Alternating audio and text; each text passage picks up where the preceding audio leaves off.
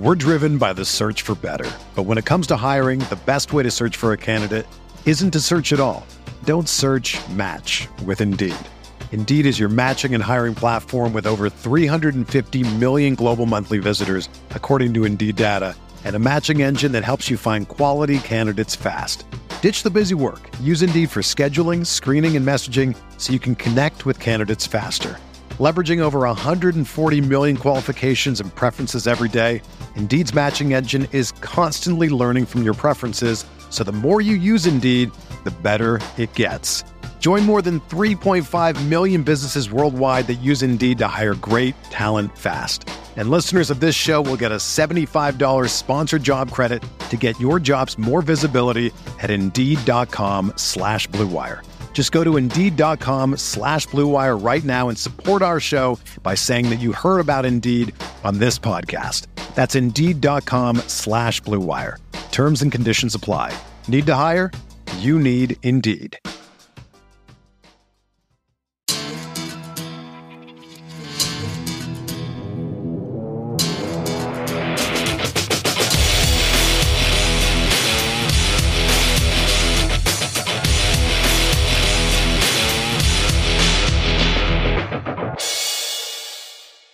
What is up, everybody? Welcome back to the Guilty as Charged podcast. Uh, we are back from our little hiatus uh, with a bang. We have our first quad box of the podcast existence uh, because Chargers defensive tackle Breiden Fehoko is going to join us today, is joining us right now. Breiden, thanks for taking the time to join us, man. How are you doing today? Man, bless. I'm happy to be a part of the pod. Thanks, y'all, for having me.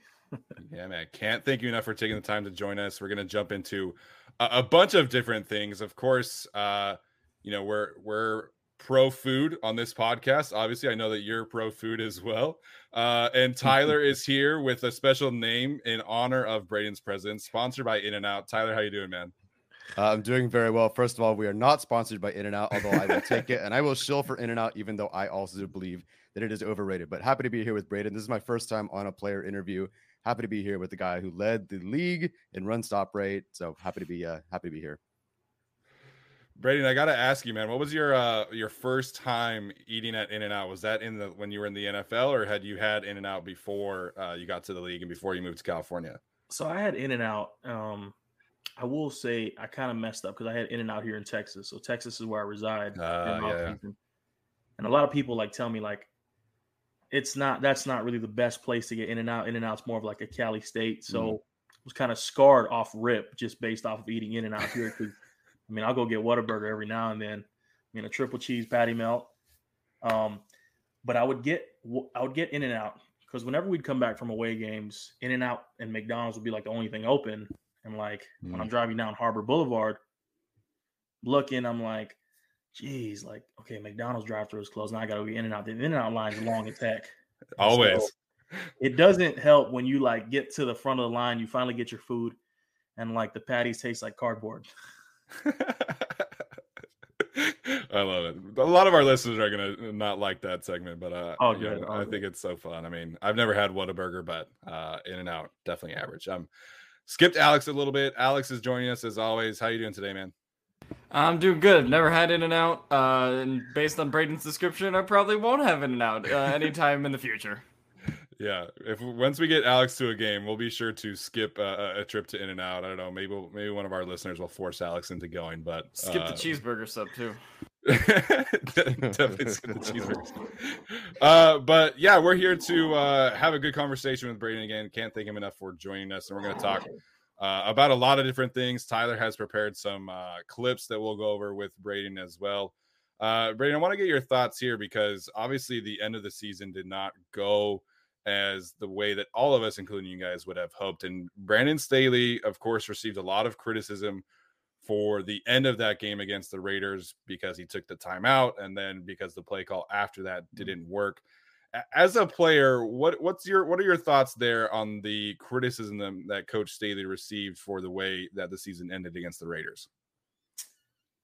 You know, I'm not the type of guy like I I never like to get on Twitter and just kind of get into Twitter beef with people. You know, I, I kind of like to use my platform to educate and and try to just inform people that are misled and, and misinformed.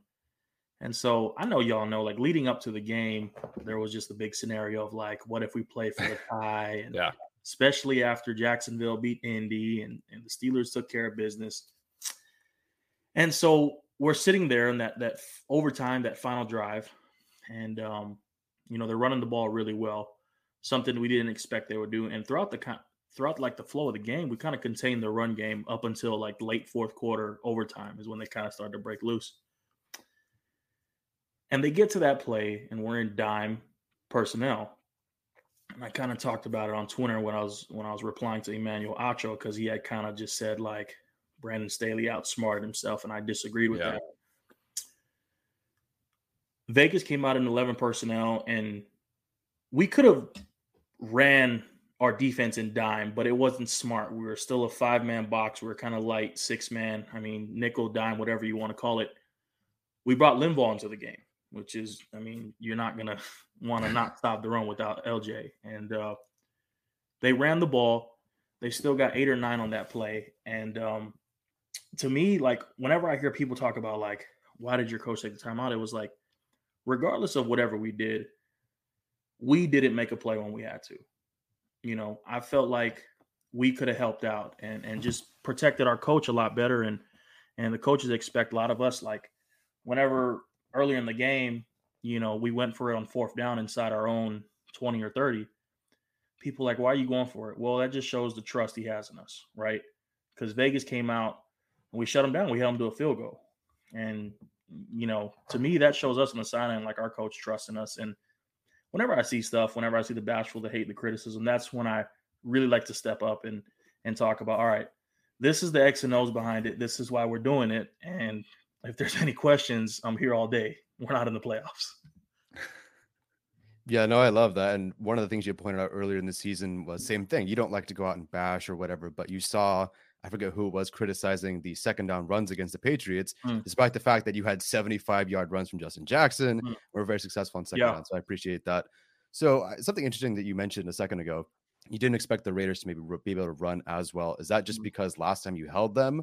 Um, and then if they ran so well this time, what was the difference between the first time you guys played them where you did hold them and then this time where it was a little bit more of a challenge? Well, if you watch the Raiders on film, I and I think statistics and analytics, whatever you know, the smart people behind you know want to want to criticize it as, but I think they're undefeated whenever Derek Carr throws for like 300 or something like that, and and Josh Jacobs when we played them earlier in the year, watch out, Josh Jacobs when we played them early in the year, he wasn't running effective, and it could have been through injury, it could have been you know whatever was holding him back, but throughout the flow of that game, we felt like we contained the run pretty well. And I think they only had like going into halftime 30 some yards, 35 yards on the ground. So coming out of halftime, we didn't expect them to run the ball. You know, if you go into halftime as an offense and you have 35 yards on the ground and you're up whatever they were up seven or 10, I believe, going into halftime, they're going to try to run it. But if it's not successful, they're going to try to air it out. And Hunter Renfrow is a really good player. Darren Wall is a really good player. Um, Zay Jones has been, you know, having a, a really good finish towards the second half of the season. So the Raiders' identity as an offense is not to run the ball, it's to pass the ball. You know, they'd like to get the run game going, but that's not their bread and butter. They're not the Cleveland Browns. I mean, heavy run teams. They're not the Baltimore Ravens. You know, they're they're Yeah. we're not preparing for them to line up in heavy all game and for us to empty out stopping the run. I think that's just what plays a a big identity and, and just a big thing going into later in the game is if you know you understand what a team's doing and, and it just so happened they started to peak at the right time during the game. Yeah, I just wonder uh, how much you think kind of the difference in the games is more based on how they were played. Obviously, the first Raiders game is pretty simple, cut and dry. I mean, you guys win 28 14, Mm. uh, sort of going away, not super competitive in the fourth quarter. Uh, and then this one is obviously a five hour marathon of a game that, you know, everyone is laying on the ground by the end of the game. Mike Williams and everyone's leaving it all out there. And of course, you know, in overtime, as you alluded to, it, it felt like the defense was a little bit tired. Do you feel like the game script and how that game sort of got out of hand for both teams maybe contributed to you guys being a little bit uh, not as great against the run? You know, one thing I will say, um, if you watch the first game, I think especially playing at home. It's home having a home field advantage is always a big thing. But the Raiders, like, and, and correct me if I'm wrong, but I don't think they kind of developed the identity just from a player standpoint. Like as I watch film on the Raiders as I'm preparing all week, I kind of feel like their identity was like, we want to do this, we want to do this. We're not sure if we want to do this, but eh, if this works, we'll do it. Like our offensive identity was, hey, get the ball in in, in our star players' hands and, and just let them eat. You know, yeah. with the Raiders, it was sometimes like when they played the Colts. Oh, let's isolate Hunter Renfrow. Like that's not what they did against us. Hunter Renfrow had like three catches against us, but they were all in the red zone. Or yeah. Like yeah. two of them for touchdown, something like that. You know, Darren Waller was isolated on linebacker. They didn't really do that against us, and it was one of those things where yes, fatigue played a huge role going to that overtime, going to that fourth quarter because it was just such a long game. But as you start to look at the factors that add up to it, I think as a player, we could have helped our situation a lot better. You know, the Denver game in Denver, the Minnesota game, the um, the Houston game, just games that we kind of just let go and kind of got ahead of ourselves. That when it came to the Raiders in Week 17, we shouldn't even be playing to play into a playoff spot. You know, I I feel like we were too good of a team to have to play our way into the playoffs. And I know for a fact you can ask any player or any team that's in the playoffs right now, nobody wanted to face the Chargers in the playoffs. Mm-hmm. There were certain points this year where we were just utterly dominant. Even that Kansas City game on Thursday night. Yeah. I mean, we defensively, we I, you take away the fourth quarter and we're a perfect team. You know, it, it's it sucks that you have to play four quarters in a game, but we had the recipe and the formula. Um, and it just it's growing, it's growing pains, and some things you just got to learn from experience. You know, a lot of guys coming together in a first year scheme, first year head coach. We're still learning with each other, and although there's a lot of um, sour taste in our mouth from how our season ended, there's a lot of positivity going forward because of the growth we took this year as a team. Yeah, I think that's really spot on, Breiden. And I think, you know, this team really does feel, you know, just a little bit away. I mean, obviously you have your LSU Tiger stuff behind you. And obviously we're all hoping that, you know, you can have similar success in the NFL. And I want to ask you just kind of, you know, general thoughts from this season because, you know, you, you're undrafted out of out of LSU. And both seasons, you've kind of gone back and forth between a practice squad player and then a regular mm-hmm. player. Mm-hmm. I, I guess my question is like, as that in that situation, what is that like for you? Because you know we've heard several players, you know, talk about the undrafted free agent journey. Obviously, Austin Ekeler has talked about wearing number three and like not knowing, you know, the coaches didn't know his name and stuff like that. What has your journey been like so far in the NFL? It's been great. I mean, it hasn't been uh, the Cinderella storybook chapters you want it to be, but man, I wouldn't change anything leading up to this moment. You know, last year, a COVID year, you know, the hard knocks year, as I like to say it. It was yeah. to me last year was just kind of like a learning experience. Like, just want to get my feet wet. Um, kind of want to develop more. When we first started out the season last year, I knew I could play in the NFL, but I knew I had to polish my craft. So I knew I wasn't ready yet. So I was fine with developing, being on the practice squad for however long I wanted it to be. Second year rolls around. I, I played two games my first year, kind of getting the action, um, just developing, learning from the older guys, learning from you know Giff, our D line coach, what he expects out of you know our D line play.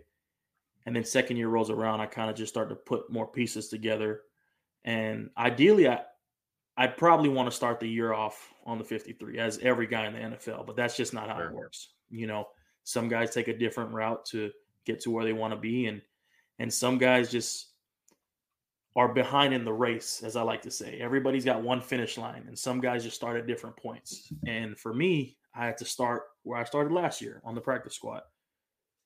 And it's a little humbling, you know, especially you're going into your second year, you're thinking, you know, I have higher expectations for myself. But what it taught me this year was patience and dedication. Um, I knew I had the talent physicality. I had the mentality to to be a Charger, be an NFL player, but it really tested my patience and my dedication of do I really love this game? You start to develop appreciation more for football and just for timing because a lot of players eh, when you talk to them they'll say the NFL is all about timing which is true right? The NFL is all about timing and and getting your shot. But if you get your shot and you get your time and you don't execute, then you may never get another time frame for that again. Yeah. And so I was grateful this year for starting on practice squad because I knew that all right, this is where I started last year. I got nothing to lose. I'm gonna work my ASS off and I'm gonna grind for whatever how long I need to. If I'm on practice squad the whole season, that's what it is. That's just destiny. Things are gonna happen. And so you just gotta work. You just gotta stay patient and you gotta you gotta have dedication because you never know when your time will come and, and if it does come, you have to execute. Yeah, no, I think all Chargers fans, honestly, I can speak for all of us, where everybody kind of fell in love with you last year, sure, with Hard Knocks, but also this year, we could tell that every time you were on the field, everything just meant so much to you. And every time you made a play, you had the same kind of go to celebration where it's like a two arm flex. And you were doing that frequently, whether it was special teams, run stops, whatever it was. You know, we could tell that you just had that passion. So you making the most of it. And it's fantastic to hear. I'm glad you're so humbled and so changed by the experience. And I hope in year three, things get better. Hey, that's that's the NFL. You know, one thing I learned is is you got to control what you can control, and if you can, what I tell myself every day is if I can work hard and and do what I can every day, and and just know that every time I leave that field at Hoag or wherever we uh, when we practice in, in Costa Mesa at the at the community college, every time I leave that field, I know that I give them all. I'm fine with that. I can I can go home at the end of the day and close my eyes and sleep at night. Stephen referenced the uh, LSU days. You have that picture in your background. I wanted to ask, as someone who was on that national championship team, uh, did you see any of this like Joe Burrow, Ja'Marr Chase stuff coming, or was that just kind of you know on the spot, or how how did that all come about? Yeah, man. So when I was watching the draft last year, and you know, I know that everybody had mocked the Bengals to honestly probably take Rashawn or um, I, I forgot who were the other old line. Uh, Penei. Penei. Mm-hmm. You know, and and it was like huge, like whichever old line the Bengals were going to take, Detroit was going to take, and then you know, and so when they took Ja'Marr, I actually wasn't surprised, right? And I knew Joe had a big input. I think that just goes to show like how the game's changing. Like at LSU, man, what we did like to the championship years, I said everything was so simple and, and dummied down to where, like what we do here at the Chargers, it's one on one, put your best players in the best position to make plays, throw the ball up, and let them go get it.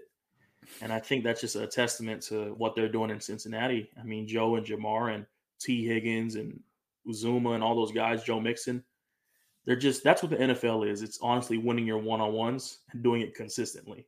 And that's exactly what Cincinnati's doing. Yeah, uh, you know the the Bengals are a really interesting team. Obviously, have a ton of talent. I, I got I want to ask you on record, uh, 2019 LSU versus 2020 Alabama championship game. Who wins that game? And this is this is I'm assuming Bama's fully healthy, right? Like yeah, like Jaylen no injuries Waddle. to DeVonta. Yeah, no DeVonta yeah, yeah. injury, no Jalen Waddle injury. Everybody's healthy. Okay. You know, Mac Jones versus Joe Burrow. Mm all that good stuff. Barmore versus Fehoko, you know, all that good stuff. I here's here's what I think both offenses are high powered. Mm-hmm. Um, I have a lot of respect for Mac Jones as a quarterback, and a lot of people are probably going to be surprised about it. But when he was coming out of the draft, like as a backup at Alabama, a lot of not a lot of people realize, but Bama really produces complete players. Like mm-hmm. they're not star studded all the time, but you're gonna get reliable, dependable players, kind of like LSU. It's just how the SEC rolls. Georgia, Florida, all these teams. But man, I just feel like we just had. I'm being biased, but I just feel like we just had some dogs, man. Like yeah. when it comes down to it, I think we'll get more turnovers. I think our secondary was a lot better than Bama's secondary. I mean, Grant Delpit, Kristian Fulton, Jacoby Stevens, Kary Vincent. Three of those guys when drafted. One of those guys won the the Thorpe, and um, Jacob Phillips, Patrick Queen, uh, K'Lavon Chaisson, Rashard Lawrence, myself, Tyler Shelvin. I mean, Neil Farrell, who's a guy that's coming out this year for LSU interior D lineman. I think he'll get drafted in the first three rounds. I just think we we match up better on defense than they do against our offense. Yeah, see, Stephen, what Breiden wanted you to do there is he wanted you to list Devonta Smith and Jalen Waddle and Christian Barmore so then he can make it more impressive when he would inevitably pick 2019 LSU. Come on. Yeah, no, they're really they're a really good team though. They're really they beat a really good Ohio State team in the national championship. Yeah, absolutely. I, you know, I uh, when we were setting this up, I messaged you back and forth too, and I was one of the things I was excited about was hearing some stories about Coach O, because obviously, uh, you know, I wish he were still at LSU. You know, it is what it is. You know, Yeah. an unfortunate ending there. But what's your best or favorite memory of Coach O? True story. All right, this is uh, no no like added incentives, nothing. So we're in Oxford, right? We're getting ready to play Ole Miss, my senior year, and you know Coach O was at Ole Miss, and Yeah. we just there just no good common grounds there, you know, with Ed Orgeron and Ole Miss.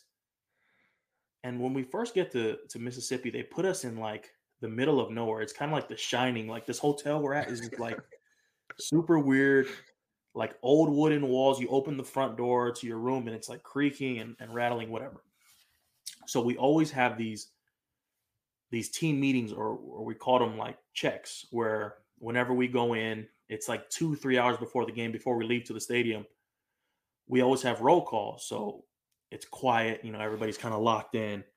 And then Coach O comes running in, and he's like, "Yeah, yeah," you know, getting everybody pumped up.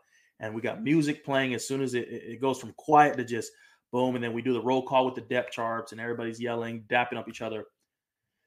So we get in there, and Coach O walks in, and he has two Red Bulls in his hand, and like Stone Cold Steve Austin style, he gets up on the table in the front of the room, bangs them both together, shotguns two Red Bulls, rips off his shirt, and just busts the table. and he did this twice. He did that my senior year when we played Ole Miss, and then he did that my junior year uh, for the same for the, the heartbeat meeting when we played Alabama at home in Baton Rouge. crazy, crazy. Oh my gosh. That's amazing. I love that story so much. Okay, real quick then, because you mentioned The Shining and this this haunted place. Tell me about your haunted hotel experience this year. Yes. crazy. So we're in Cincinnati, and if you look on that tweet I posted, Trey Turner had commented. Um, he was like, "Is this the Hilton?"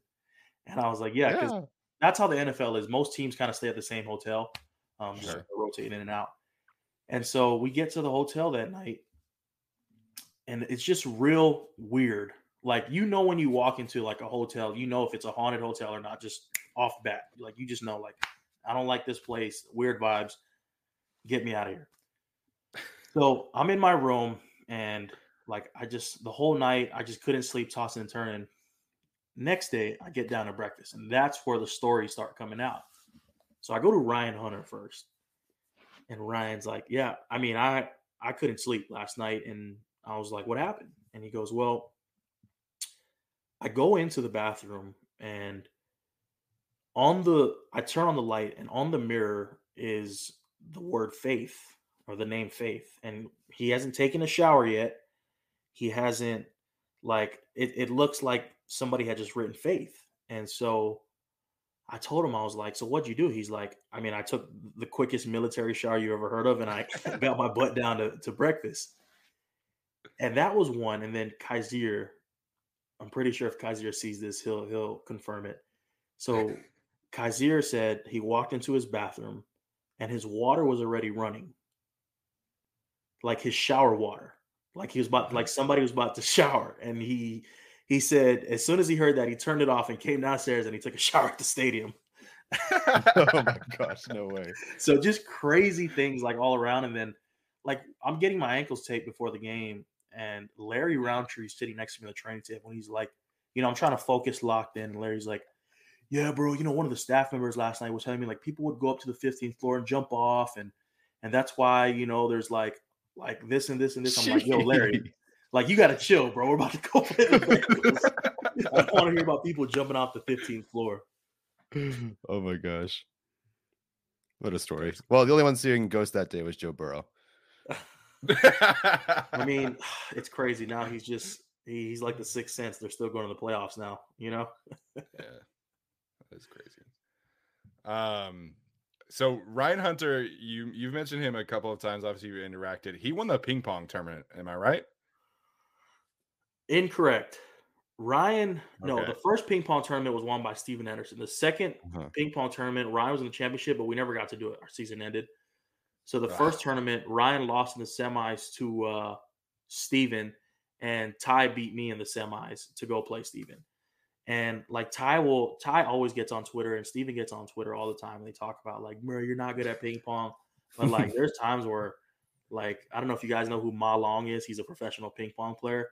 I am just like we just reciprocate each other. And then the day we signed Dustin Hopkins is the day like, all right, like this this stinks. Like nobody's at his level. This is not fun anymore.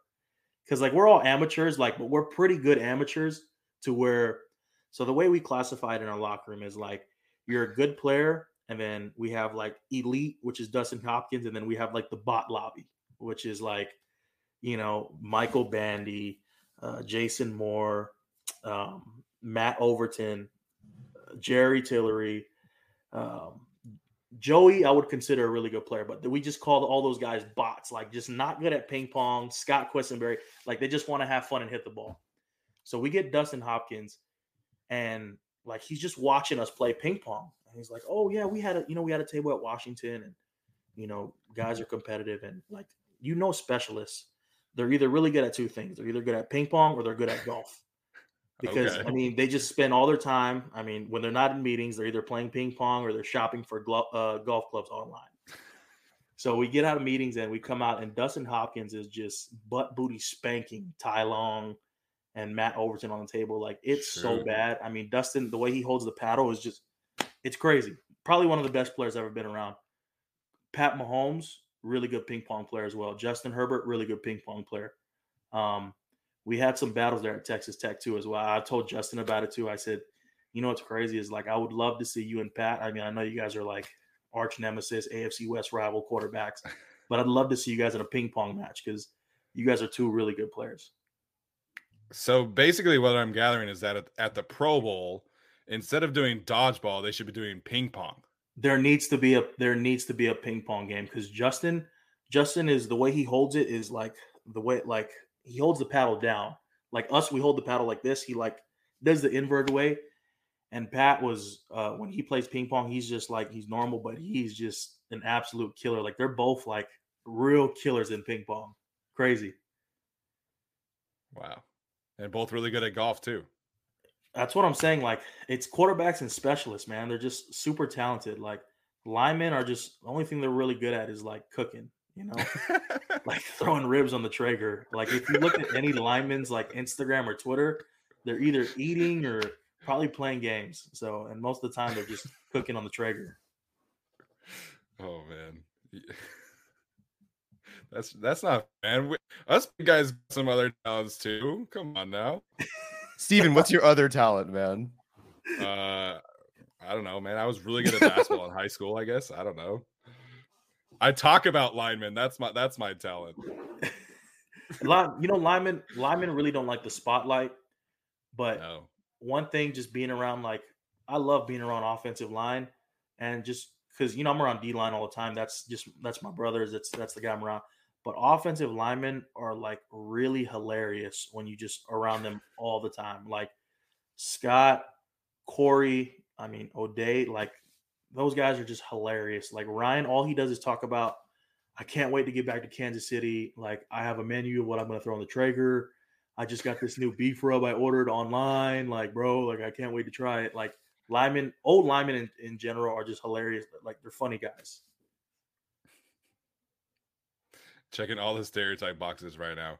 Um, all right, this is something that I was really excited to. Tyler has a collection of plays that we wanted to go over with uh, with you today. So Tyler, uh, let's get started here. Yes, great first choice here. Let's run through. Yeah, I have to. So I gotta know. So originally it was Chris Rumph out here on special teams.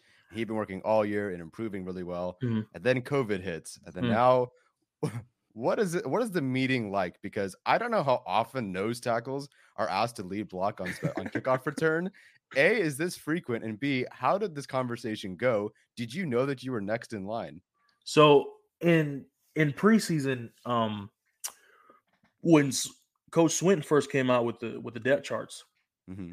that position right there what i'm playing is called the wing position and normally he likes a bigger guy because it's kind of like the last line of defense and usually the first guy the wing hits are usually like the most dangerous players, like the hard hitters that kind of get through on kickoff. Mm. So it was me, Chris Rumph, Joe Gaziano, pretty much like all the interior D line, like all the younger interior D line that that wasn't playing as much, we were all in the depth chart. So I knew I was on KOR. Didn't know I was going to start against Houston until like week of like, okay, Chris gets COVID. Mm-hmm. And so I'm like, oh, yeah, Joe's going to be uh, um, starting like, like you're not worried about it because you're like, oh, I'm just kind of going to focus on my job. Then Joe gets COVID. And it's like, wait, Chris, Joe. and I'm like, oh, oh my God.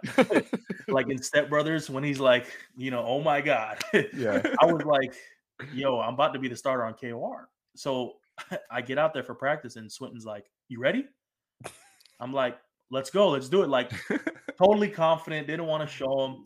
But deep down, I was like, I'm about to get sniped on Sunday if I don't get my butt together. And uh, that's how it ended up going. And and I knew I was kind of, I kind of prepared through it. I did a lot of scout team KOR, you know, for the Mhm. starting kickoff team during practice, like throughout most of the year until I got active.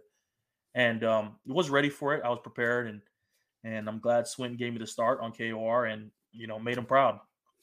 Oh, we're all very glad you got the start on Yeah. KOR. This is one of the best things I've seen all year.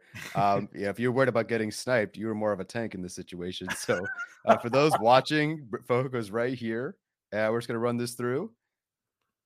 I couldn't make out the number of the player, but I'm willing to bet you're about 100 pounds heavier than this guy. it's it's funny that you show this clip. So the guy actually hit. We had he was with us for two weeks during the season. Oh, Um, he, his name was Josh. I forgot his last name, but we had like signed him from Denver. He was like on the practice squad with us for like two or three weeks, and um, I forgot his last name. But like I had hit him, and like after the game, I I didn't remember, and then he Look came up to me. reaction. Yeah, he came up to me. He's like, "Man, you didn't have to hit me hard like that." I was like, sorry, brother, just doing my job, man. But it's crazy. I seen him coming down full speed, and um, the whole point was to get this kick return with Bandy to the edge and to the sideline. And I knew if I had kind of taken an angle, so Bandy kind of bends it to the field first, which causes Josh or the yeah Josh the the Texans player to kind of take an angle more towards the field. So I knew that I didn't need to go chase him up front. So I knew if I just kind of just stayed patient, Bandy actually makes this block work by kind of bending it to the field and then immediately hitting it back to the boundary. And then all I got to do is just lower my shoulder and, and get in his way. And I mean, it's going to work out 10 out of 10 times for the bigger guy. yeah, it worked out frequently this game for you. Not bad at all. So was it uh Josh Watson? Josh Watson. That's who it was. Yep. Josh Watson. There we go. Josh I must have missed that one. I think right, I, so- think we all missed that one. Yeah, I might have missed that uh that announcement. Just uh, going back to that special teams play, were you relieved uh, that eventually Gaziano and Rumph come back, or was there part of you that you know just wanted to keep going on that special teams KR and starting? Trust me, as a big guy, you always get relieved when you get, when you, get you know, being 315 pounds and and trying to keep up with. I mean, the heaviest guy on this return is probably. I'm trying to look. Maybe Stephen Anderson, 220 ish, 230, and so trying to keep up with with the skinny guys, especially during, like the hard. The game isn't really hard. It's practice when you got to run continuous reps in a row, and like the scout team guys, like I was once doing it, and they're just hauling a down the field, and you're like, geez, like bro, slow down, and you can't, you have to get ready for Sunday. And Swinton's like, run it again. And Staley's like, come on, Bray, like block him. And I'm like, oh, and I'm just like, yes, sir. You know, just like breathing and wheezing, and you don't want to show them you're tired, but. Um, it's it was a it was definitely a relief when when Chris and Joe came back and it was like all right now I get to just focus on being a defensive lineman. Oh man, that's awesome. Wow, that's all right, Tyler, let's get to the next one. Yep, for sure. Okay, so first defensive play of the Sunday night football game against Mhm. the Steelers, a game that started kind of like how we all thought and then completely went off the rails. But this was your first time getting really, really serious action this Yeah. year. I know you played a little bit more against the Ravens, but this was, I Mhm. think, the most snaps you had played all year. So this is the first play of the game. Okay. And I believe that the same thing. There were guys out with COVID or injury. Yep. Um, This Don't necessarily- Linval had COVID, I think, right? I believe so, yeah. Mhm. if I'm not mistaken. Um, I don't necessarily have anything for you know to ask you to break down, other than just what were you looking at here? How did this work out? Do you remember this play? Um, I'll go ahead and run it through real fast. Definitely. So, I mean, pre-snap, right? I look at I look at 85. If you kind of point uh, rewind the play, Mhm. like to like even before this guy starts motioning, just watch 85. Just keep going, keep going. All right. You'll see him point, right? You see him right there, 85. So I see 85 ID out. All right. And and as a nose tackle, like coach is always telling me, like focus on little things. And then once you start getting that, then you can worry about everything else. So I see 85, right? And I see 85, his ID is outside. So I know 85 is going out. So most likely from 88 to 76, like I'm pretty 80%, 90% sure the line's coming to me, which means Mhm. the zone flows. I'm gonna I'm gonna receive a lot of heavy flow from 60. Trai Turner might combo off of me, he might not, but I know most likely it's gonna be the center, Kendrick Green, and um and JC Hassenauer. So play rolls. I take a slant step, um, so I can play into that double a lot better than just playing it base like that.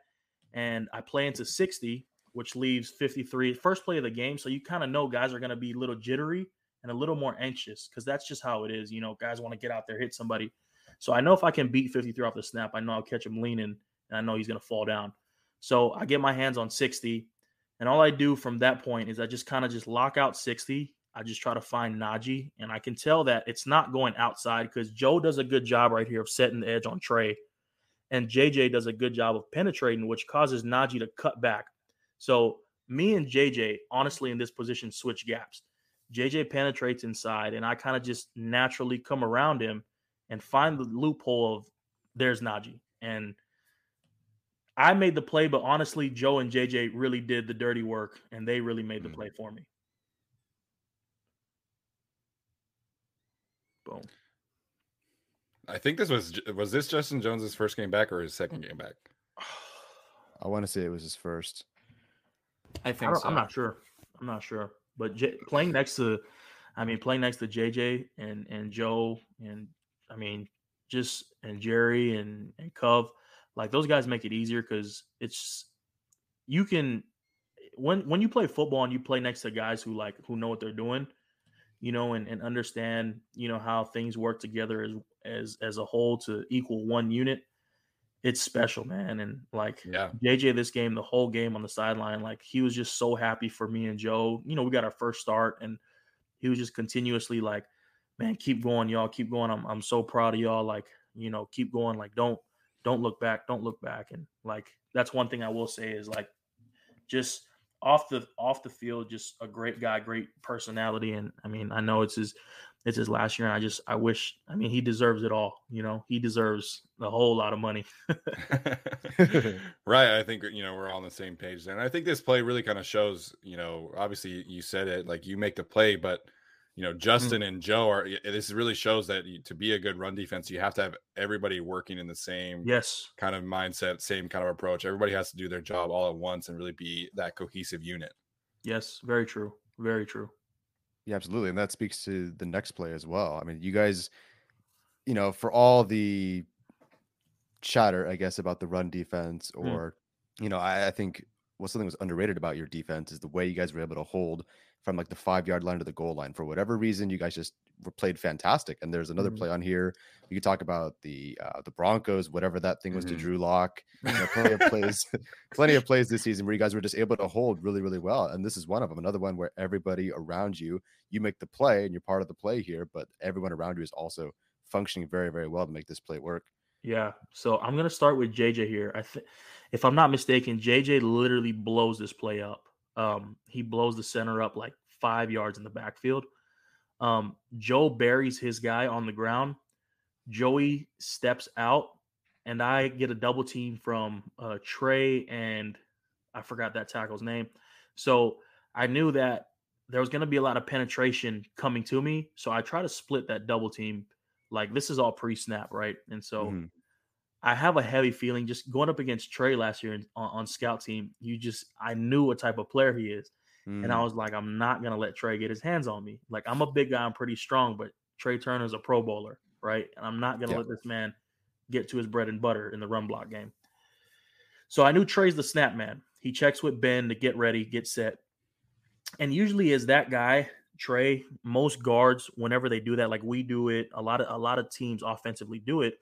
There's a guard that always checks with the quarterback to make sure they're good pre-snap cadence to get going. So that guard really isn't looking right to see what the front is and, and to see like what's going on on the defense side of the ball. So usually there's a lot of like communication going on and and this guy's looking here, this guy's looking there. So I know as soon as Trai, you know, has to get set, I see that feeling of okay, he's coming downhill and I know 76 is coming with him, so I'm going to try to split it as fast as I can. And then once I split it, I know that I have the A gap, so I have to kind of bend it back and try to recover that ground as quick as I can cuz I actually hopped out of my gap here, right? Like in a way this isn't ideally on paper Breiden, you have to play your gap because my gap here is the A gap, but it's football. It's the goal line. You're not just going to sit there and take a double team. Somebody's got to make a play. That's kind of the mentality you got to have when you go down there. Is somebody make a play regardless? And you know it's the two yard line. You're not going to play conservative. So I play the double team, and everybody just kind of just.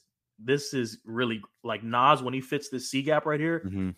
Just amazing. And then Drue Drue scrapes, Derwin plays it, and then I mean this whole drive series, this play, and then the shovel path, uh, the shovel Yeah. path and forth.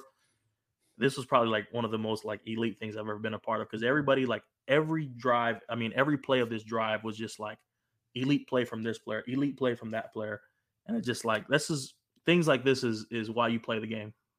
Yeah, absolutely. And it's incredible just hearing you describe everything that's going on pre-snap, what you think he's going to do, your how you practiced against him, how he played against you, what you know about him, what you know about yourself.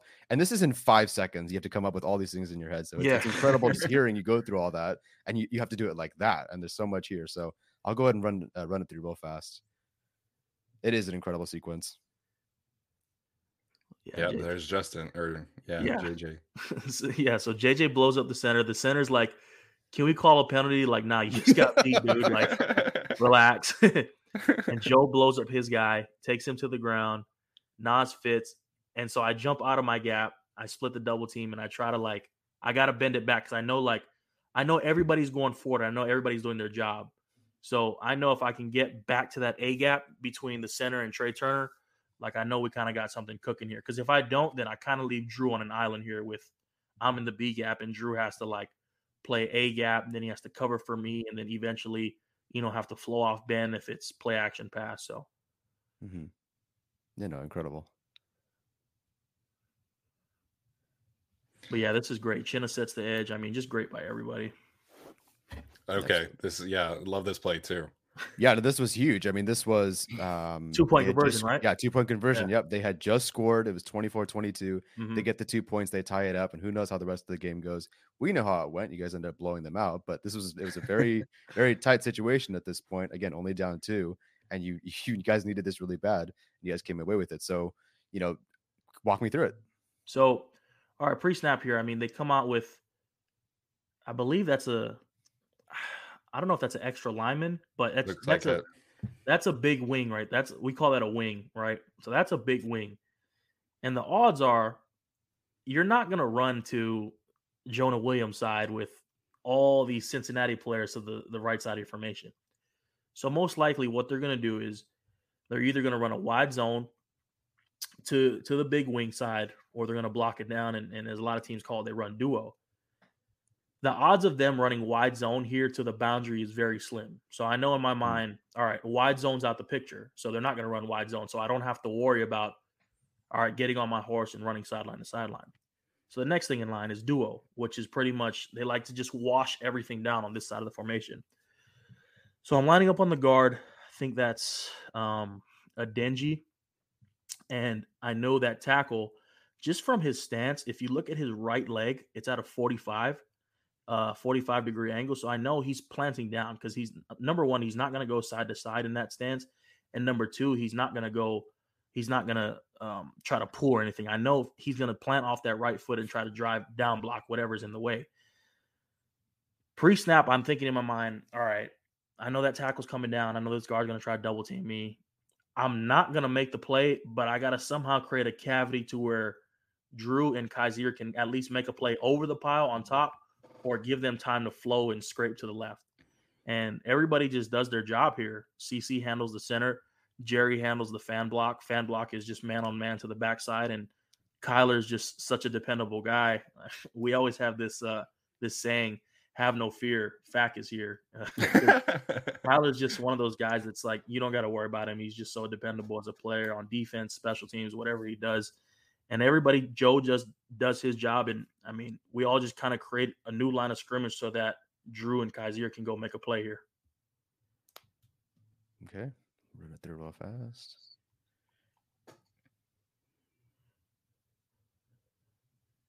Yeah. yeah. Inches. They had a they there was like a penalty too, right? So this was really like a short Yeah. It was like half the distance, I think. You're right. They did have a penalty before this play. Very right. That's a great job by Joe here. If you rewind it, you watch Joe mm-hmm. on the double team. So Joe knows too. Joe, you see that tackle in his stance. I mean, that right tackle, like, you don't even have to play football to know that right tackle is coming downhill. I mean, his stance is so wide and he's planted off that back foot. Like, you know, it's just it's normal drive. And then that that tight end, that big old line with him, he mm-hmm. is eyeballing Joe like a mug right now. Like he's trying to take Joe's lunch money.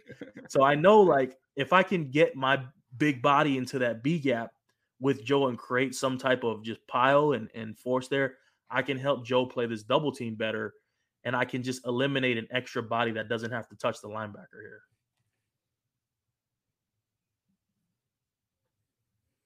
Yeah, this is great. Drue just shoots his gun. This is great.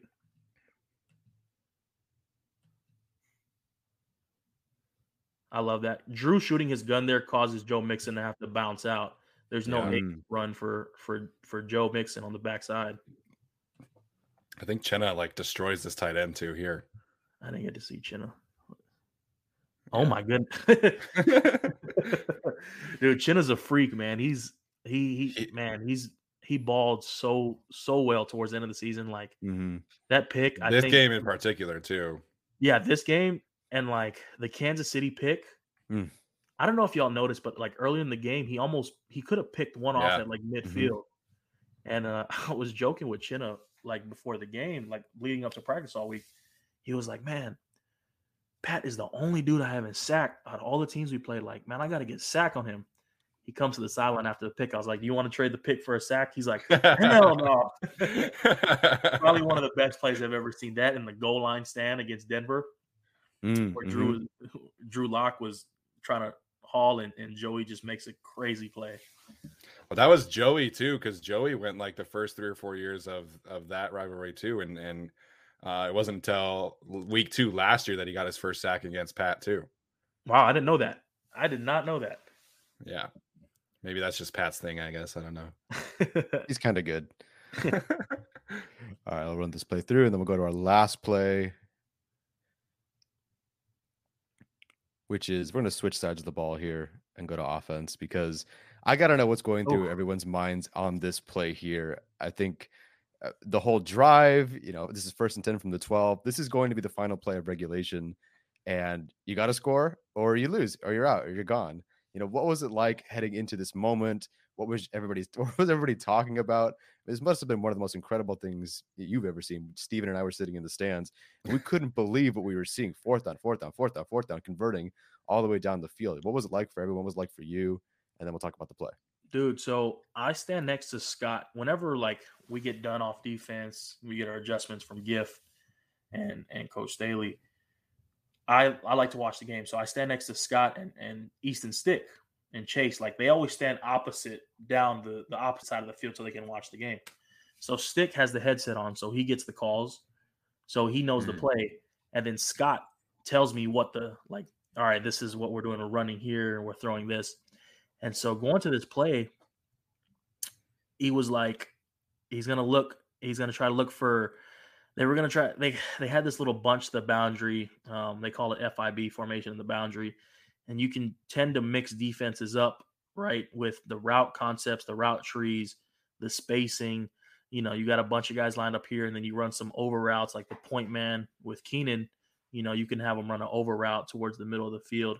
And like, is that Jared right there? You can kind of mix it up and have Jared run like a wheel. You can have Josh run a deep dagger, stuff like that. And and the best part about it is you isolate Mike over here at the top of the formation and you give Mike Williams a big receiver all that space in the field. So mm. I don't know, like I'm not an offensive guru, but just playing defense, you kind of just kind of know these things pre-snap. Sure. Like, oh, they got FIB, who's the point man, and having Keenan as the point man is very dangerous. Like, and then you isolate him and Mike opposite each other. It's like, oh, like, geez, like, all right, who are we gonna cover here? Who are we gonna bracket? But bro, I'm I'm watching this on the sideline, and like this throw and catch right here. I honestly think this was a crazy one, but the throw to Josh Palmer on fourth and twenty three. Yeah, yeah. I think that was probably the best play I've ever seen in person. Like, and I've been a part of some really good football games. Like, that was probably one of the craziest. Like, it was a dart. Like Justin mm-hmm. threw a dart yeah, no, Josh Palmer comes up in clutch again against the Patriots. It was a little bit late, but that incredible catch on the sideline. And then, of course, there he, I think Williams tapped himself out and subbed out because mm. he was exhausted. Palmer mm-hmm. comes in and catches what, what at the time was the biggest play of the game. It was incredible, crazy play. I mean, what what a s- series of drives! It was incredible. It's all crazy good. Play.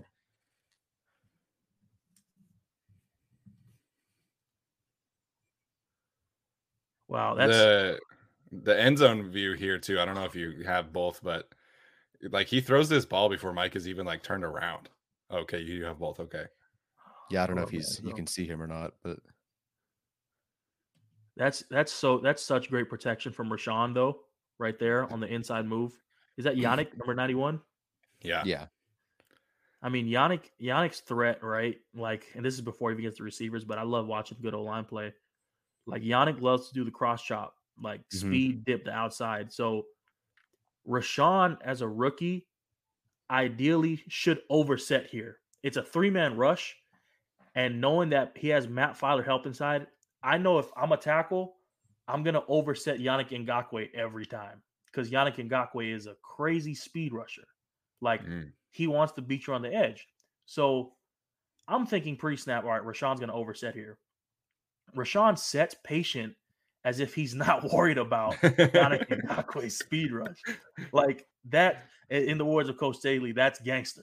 Like, bro, that's that's a this is a gangster set because if I'm playing against you, right, and and like you know, as an offensive lineman, you know Breiden Fehoko's bread and butter is a power rush or, or he's a power player. You're gonna try to beat me with speed. You're gonna try to beat me with agility. You know, you're gonna try to counter. You're not gonna counter power with power. Like Rashawn Slater is countering power with power here. Like you throw a haymaker, he's sitting there taking it. He's gonna throw one right back. Like this is crazy. He allows he goes inside, which allows Justin extra time to roll out right there to the left and just throw a dart to Mike on this play. It all starts from the protection from Rashawn. He's so good. hey, he's crazy good. Generational. Just punches him in the chest. Oh my gosh, that's a crazy play. Such a good play. See, this is what I'm talking about, like pre-snap, just like the spacing Mike has here. So, like, I mean, I'm not a defensive coordinator. I don't know if I'd put three safeties on the on like right on the end line, but every every coordinator kind of has a preference. Like, you could even throw a wheel to Jared Cook here. Like, if Jared hits the six yard line and there's still that spacing between him and that slot corner or whoever that nickel is, like you could honestly throw a dart to Jared and have him like reach out and he'll probably get it because he's like six six. But pre snap, Mike Williams to the field with all that spacing, uh, you're just asking for trouble, honestly. Oh, and he fits it in there. Oh my god. That's we so were crazy. so I was running out for P, uh, field goal protection, and I was like, bro, we're really about to go into overtime with these dudes. Let's go. You know, Tyler and I, we were sitting in the opposite corner of this. We were in section 201, like towards where Jared Cook is running. And we honestly, like, no one in the section could believe like what was happening. The Raiders fans thought that it was an incomplete pass, of course. You know, we were all going crazy, like, okay, where's the signal? Where's the signal? And so this whole game was just nuts. And I, I, I've said this a bunch of times, but after Justin threw the interception to Casey Hayward, we were like, okay, like that's that's the season, right? But then he just comes back with the haymakers and like just the best fourth quarter quarterback play I think I've ever seen in my entire life. You know what? You know what I think was the, the turning point of this game. Like you, everybody could talk about the run, the timeout, but I don't know if y'all remember. So the Raiders, we held them to a field goal on the first overtime drive they had. We came out and we ran a, a, a RPO where Jared took it for like 40 Yeah. yards down the field. And they called the they called the penalty on Feiler. Yeah. They called it illegal. And and what I don't get right is you can't call illegal man downfield if you're connected on a double team block. Like him and Corey were connected on the two eye, which mm. like bro, that's your, your two eyes getting blown up. Like that's not illegal man downfield. You know, if your defensive lineman's out here getting blown up, that you you can't. What am I supposed to do? Like not play hard? And so me and Scott are standing next to each other. We're like, how is that a illegal man downfield? He's connected on a double team. And Jared takes the RPO and he takes it for like 40 and they call it uh, illegal man downfield. And that's, I think, what really changed the game because we, we did go down and we tied it up with the field goal. But the momentum after Jared took that pass and caught it and completed it, like you, if you watch the Raiders defense, like they were like, oh my God, like they're rolling. Like they, they were all hanging their heads after that play. Like honest, honestly, Mm. like we were watching on the sideline and they were hanging their heads and they called the flag and it was just like a new life for them. I think that was the turning point of the game. Because if they don't call that, I think we just go down and score in like two or three more plays. Wasn't the only call the refs missed in that one. Hey, when you're in Vegas, man, you know you got to go against the odds. So Vegas always wins, right? very true. Very true. Well, this has been awesome, man. I, you know, I've never sat down and broken down film with an NFL player, so uh, thank you for that. Uh, enjoyed all of your uh, conversations and stories about Coach O and everybody. Uh, what's this offseason going to be like for you, man? What do you got in the works over the next few months, and kind of what's your what's your plan over the next uh, few months? Like I said, man, just kind of honed in on, you know, just family time. And um, I just built a gym. And so, you know, that's kind of one of the first things I wanted to do. Like when I started getting some real money was invest it smartly. yeah, And um, I mean, I, I just I plan to never leave the house unless I need to. You know, when I go to the field for D line work, but just working out, um, expanding my my array of of taste and food in the kitchen, trying to cook new things, um, taking the dog on walks, and just you know sitting back and enjoying time because I know when we hit it again in year two with Coach Staley and and Coach Giff and all those guys, you know, we mean business. And, that, and when we had exit meetings, the look on everybody's faces was like, you know, we can't play football next week, but when we get back in this building, you know, we're gonna get this thing rolling. We ain't looking back. So, you know, I'm ready to go, and, and I know all the guys are are enjoying their time as well in the off season, and I know everybody can't wait to get back to it in April whenever we start OTAs, and then shoot, just get get the dice rolling from there. Awesome, man. Really looking forward to uh, seeing the rest of your journey with the Chargers, and obviously can't wait for uh, the offseason to get rolling. Can't thank you enough for taking the time to join us, Breiden. Really appreciate it, and uh, hope everybody enjoyed this. You know, we told Breiden we were going to do a half hour, it turned into 56 minutes. So, uh, hope you enjoyed this one, guys. And again, Breiden, thank you so much for joining us. I always appreciate y'all for having me. I enjoyed it. It was fun. It's happening daily. We're being conned by the institutions we used to trust. The mainstream media is distracting us with meaningless headlines instead of focusing on the harsh realities facing American families. Time is short before something big happens, and that's why so many folks are preparing. They're becoming self reliant by investing in emergency food storage from My Patriot Supply. Go to mypatriotsupply.com and secure four week emergency food kits for each member of your family. Each kit contains tasty breakfasts, lunches, and dinners, averaging over 2,000 calories per day. Save $50 on each four week food kit you purchase. Plus, get free shipping on Ready Hour four week emergency food kits. You're not ready if it's not Ready Hour Foods. At My Patriot Supply, you can also get solar power generators, water filtration units, heirloom seeds, and survival gear. Order by 3 p.m. and your unmarked boxes ship the same day. Shop MyPatriotSupply.com today. MyPatriotSupply.com.